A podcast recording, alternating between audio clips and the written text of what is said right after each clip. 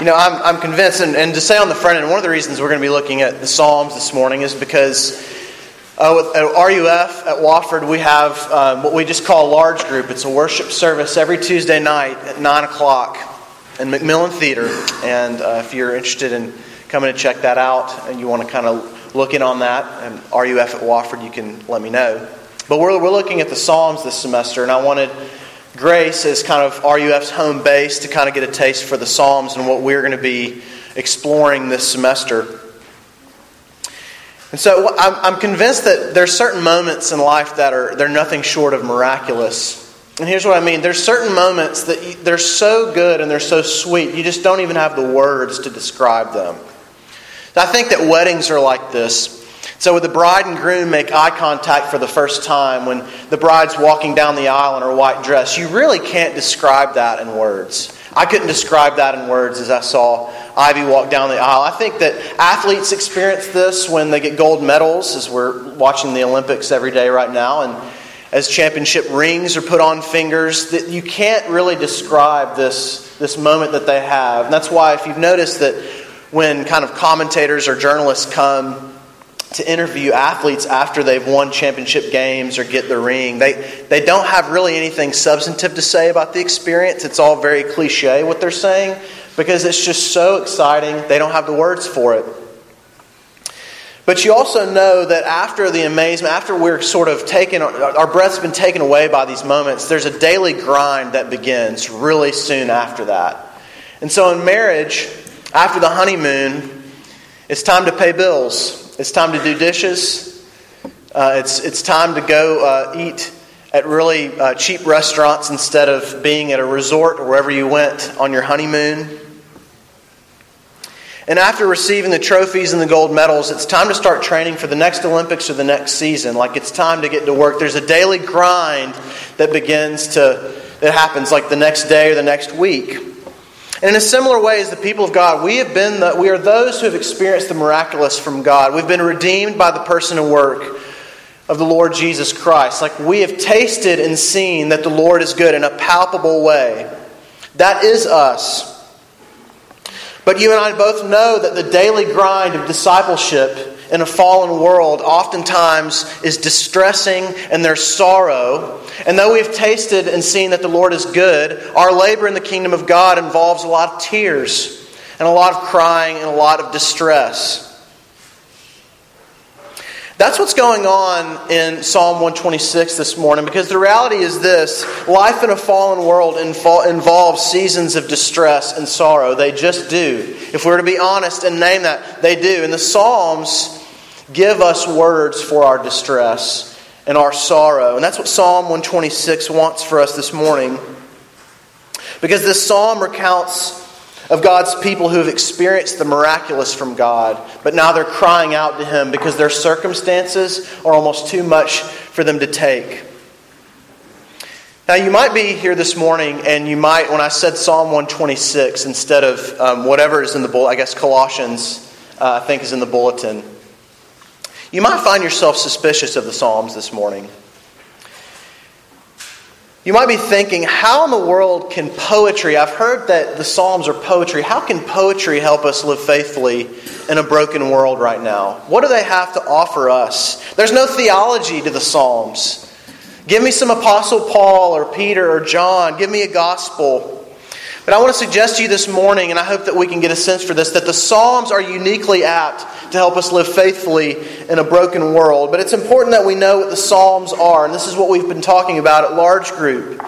The Psalms were Israel's hymn book. God's people in the Old Testament sang these 150 Psalms in corporate worship, and they sang them in order to effect change in their hearts that they might lean into the world in very particular ways, in particular directions.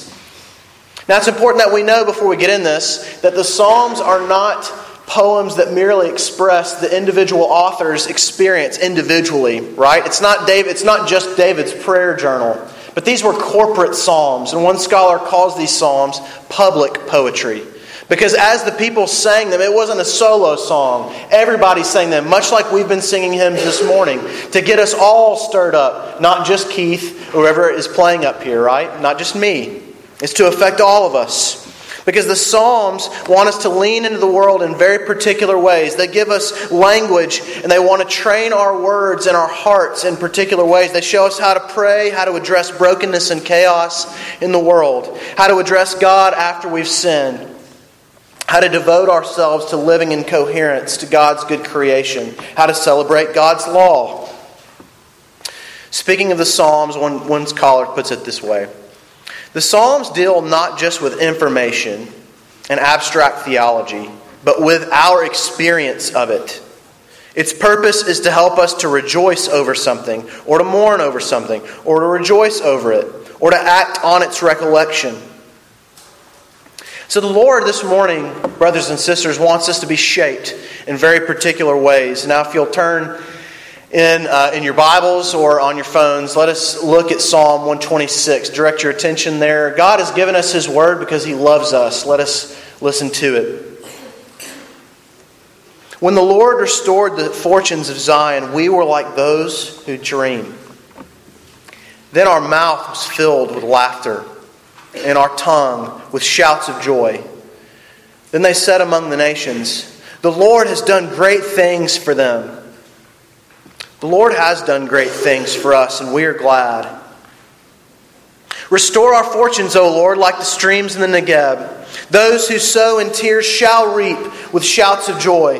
He who goes out weeping, bearing the seed for sowing, shall come home with shouts of joy, bringing his sheaves with him. This is God's word. Let me pray for us. Lord, we do come to you this morning, and we long for you to speak. And we all walk into this room in different places. So, Lord, we know that your word is living and active, and we trust that's true because you are living and active. You have spoken to us.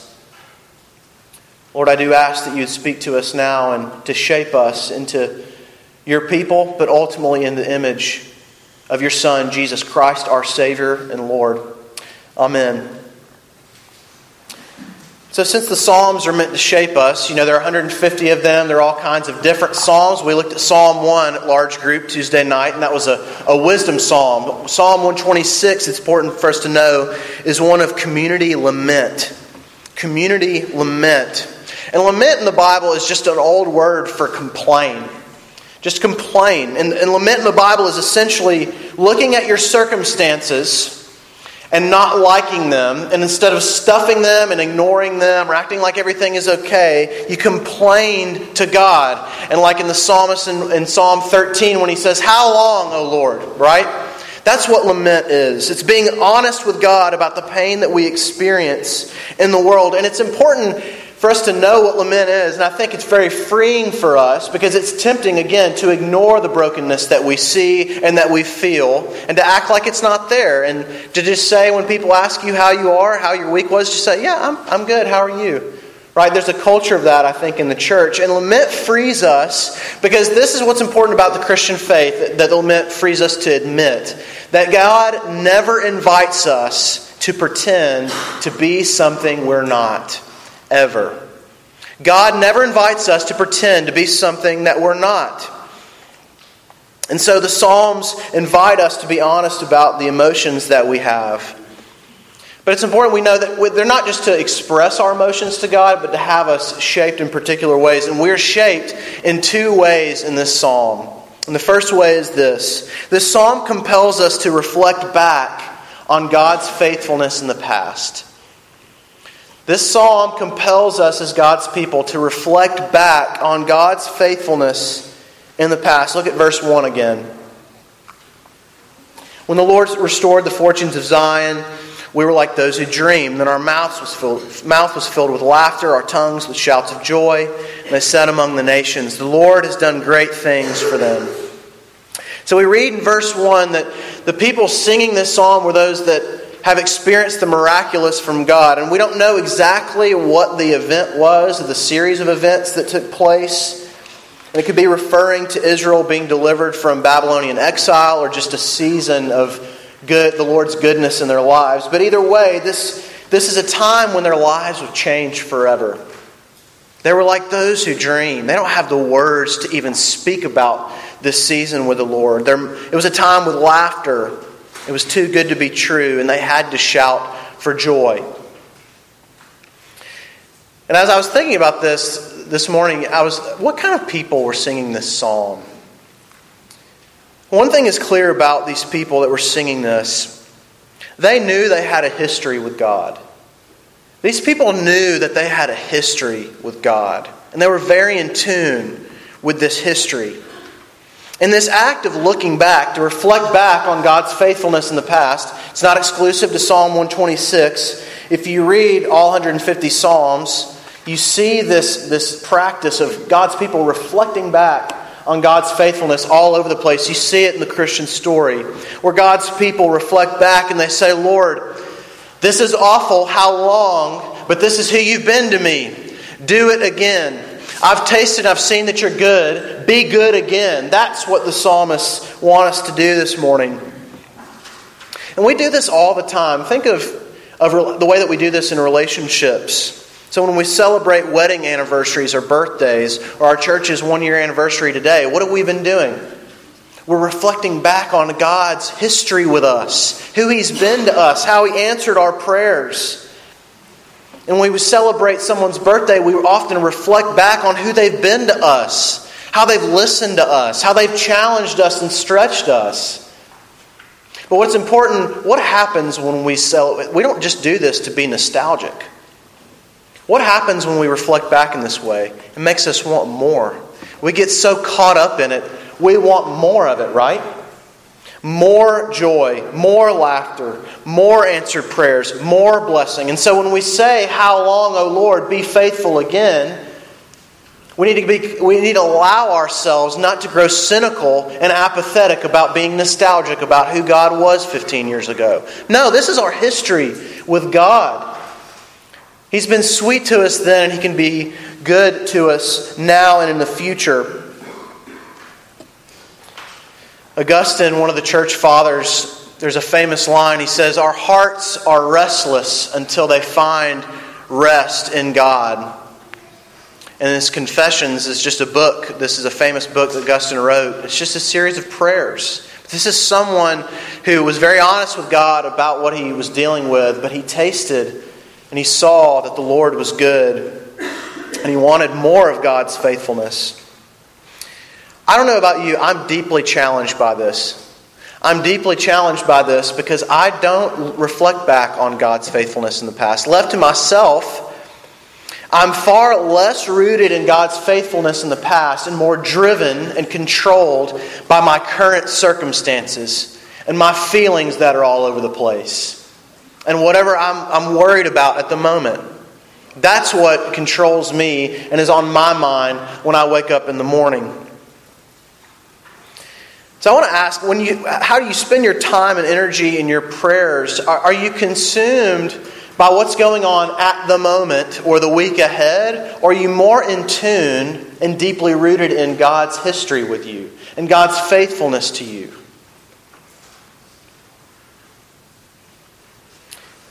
I'm not rooted in God's faithfulness to me, and I want to be. I hope that we can be a people that reflect back in that way.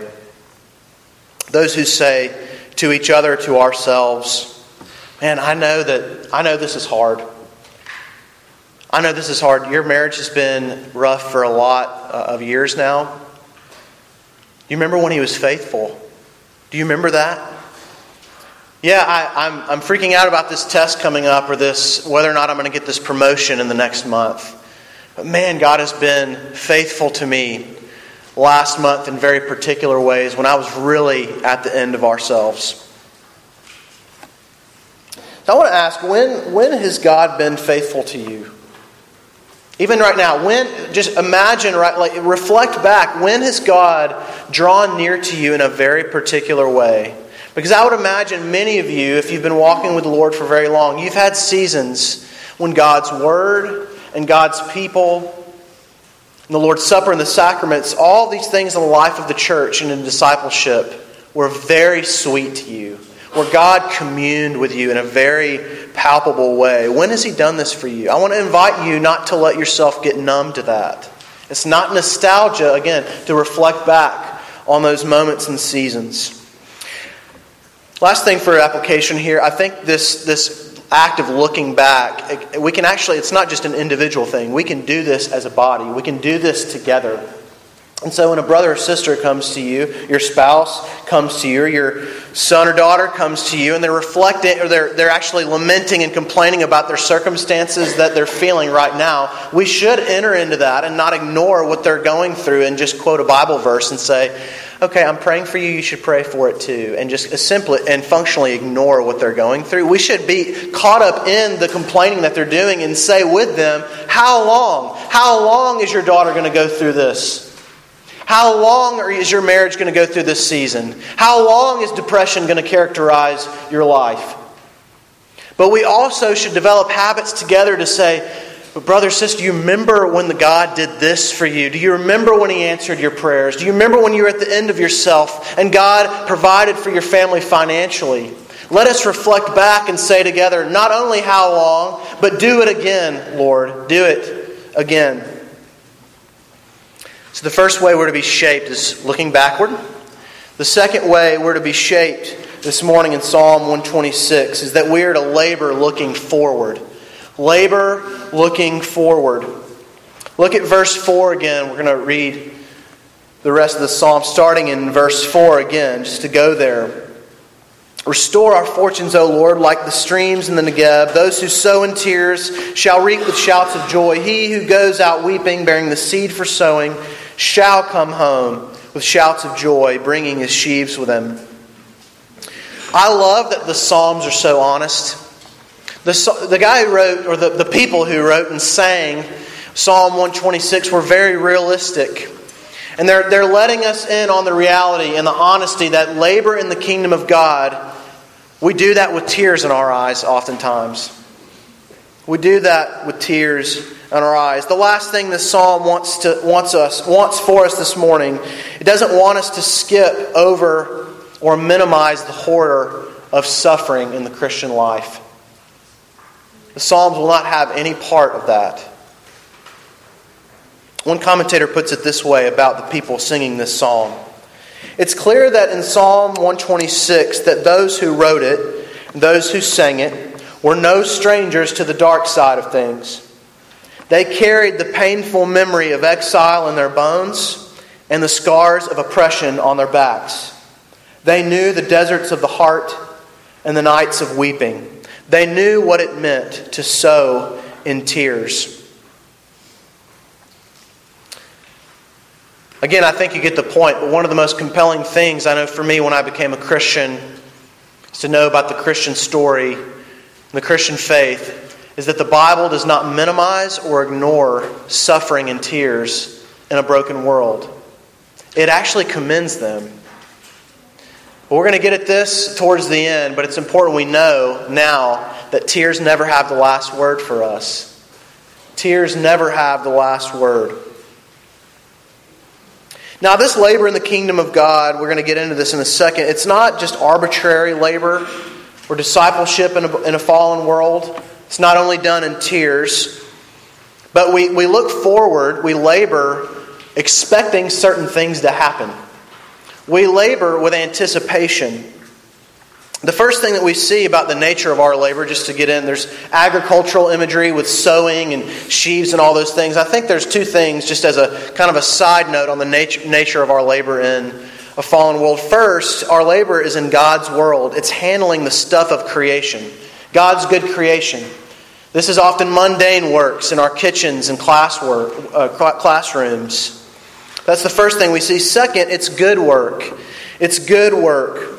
We're to sow and tend the garden just as Adam and Eve were commanded to do. This is a carrying on of that original creation act in kitchen and classroom cubicles and backyards. And this is good work. It's not somehow not spiritual because we're not praying when we're doing it or whatever.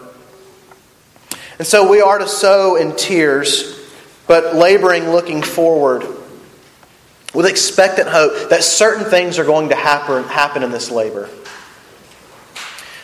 You know, hope can be a word, if you go into Barnes & Noble or if you watch movie trailers, you just see hope in and outside of the church. And I think it's a term, at least for me, I don't know if I could really define what hope is biblically if you caught me, in a coffee shop on Tuesday morning. But I like this definition, and I think it fits with Psalm 126. I'm going to read it a couple times. Biblical hope is rooted in God's past work that gives us present power to persevere because of our confidence in His future work. I'm going to read that again. Biblical hope is rooted in God's past work that gives us present power to persevere because of our confidence in His future work. We labor knowing that we're going somewhere. We're going somewhere. We're anticipating this. And so we're going to get to where we're going in a second, but I just want to encourage you, if you've been a Christian for a long time, if you've grown up in the church, Sunday school and scripture memorization and tithing and coming to the Lord's table, all this can get very habitual, and I think that the blood of it, the kind of flesh and bone to it, I think that and the sweetness of it can really wear off at times. And I just want to say this labor in the kingdom of God, your tithing, your fellowship together, your Bible studies, your labor in and outside of this church, it's good work. According to the psalmist here, it's good work. Our loving God and loving neighbor in Spartanburg is good work. So we're kind of landing the plane here. Why do we labor? Why do we labor? We labor looking forward. We labor knowing that we're going somewhere. That is why we labor. Because as the people of God, we trust that tears and sorrow do characterize our life with God oftentimes, and we want to be honest with that. But that tears and sorrow never have the last word in the Christian story. And so we labor, yes, with tears in our eyes, but we know that the light has defeated the darkness. God in Christ has defeated death, and He will wipe away every tear from our eyes. That is where we're going, and that is why we labor in God's kingdom. Because if you notice, there's not only an honesty in reflecting back on God's faithfulness and an honesty about the tears in Psalm 126, but there is a confidence in Psalm 126. Did you hear the vocabulary? Did you hear it when I read that? There's a confidence in the psalmist here. There will be an eternal home that we will return to. It's not if this is going to happen. It is going to happen. And in this kingdom, this home, there will be no crying. There will be no racial division. There will be no depression. There will be no sickness. There will be no addiction. This is why we labor. We can labor and weep in the kingdom of God because for us, we can do so with sturdiness, knowing where we're going. That's why we labor. So the psalm wants us to be shaped, to look back on God's faithfulness and to look forward to the future home that we have in Christ. We're not going to be doing communion this morning, but I do think one of the things I love about weekly communion is that it allows us to see and taste on a weekly basis when we come to the table a foretaste of the home to come. And so what do we do in the Lord's Supper? Just think about this. We were reflecting back on an event in history that actually happened. The body and blood is a sign of something that really happened. Jesus Christ really died, and He really is ascended right now at His Father's right hand. And He really is making all things new. And we can labor looking forward because what happens in the benediction? We're sent out to labor. Yes, even in tears sometimes. But we labor looking forward because we know that the Lord's Supper weekly is not the only meal that we can look forward to. It anticipates the marriage supper of the Lamb, where we will be with Jesus. We will see Him like I see you here this morning. And we will touch Him and see Him as He is. And we will be home. That's what we go out and labor in the kingdom of God expecting to happen. Last week I concluded with reading a portion of the Jesus Storybook Bible, and my mother-in-law who's in town gave us a copy, and I was reading this again last night. And I want you to just receive this. I'm going to read a passage again. And this is when, in the Storybook Bible, this is what Sally Lloyd-Jones, who wrote it, this is her reflecting on God's promise to restore all things after an Adam and Eve have fallen and sin has entered into the world. God loved his children too much to let the story end there. Even though he knew he would suffer, God had a plan. A magnificent dream. One day he would get his children back. One day he would make the world their perfect home again. And one day he would wipe away every tear from their eyes. You see, no matter what, in spite of everything, God would love his children with a never stopping, never giving up, unbreaking, always and forever love.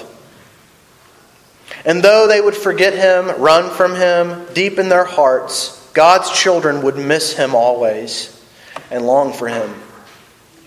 Lost children yearning for their home. Before they left the garden, God whispered a promise to Adam and Eve. It will not always be so.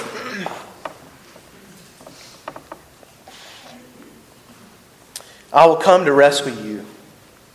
And when I do, I'm going to do battle against the serpent. And I will get rid of sin and the dark and the sadness that you let in here. And I'm coming back for you. And he would. One day, God himself would come. We labor looking forward because we know that is where we're going. We'll be home again. Let me pray for us.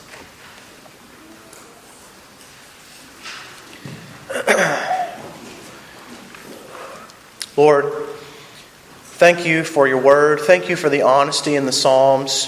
Thank you for not inviting us to pretend to be something that we're not.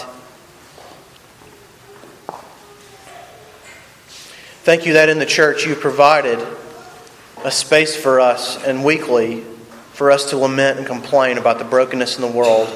Things are not the way that they are supposed to be. But Lord, thank you that you have made promises to us. You've made covenant promises to us that you have kept in history. And we've been reflecting back on that this morning. There are also certain promises that have not come true yet. You promised that you'd make the whole world new again, and that you would wipe away tears from our eyes. All of them. Help us as we labor in your world, your good creation, as your church, that we would labor looking forward to that eternal home where everything will be made new and everything sad will come untrue. We pray through Christ who lives and reigns with you in the Holy Spirit now and forever. Amen.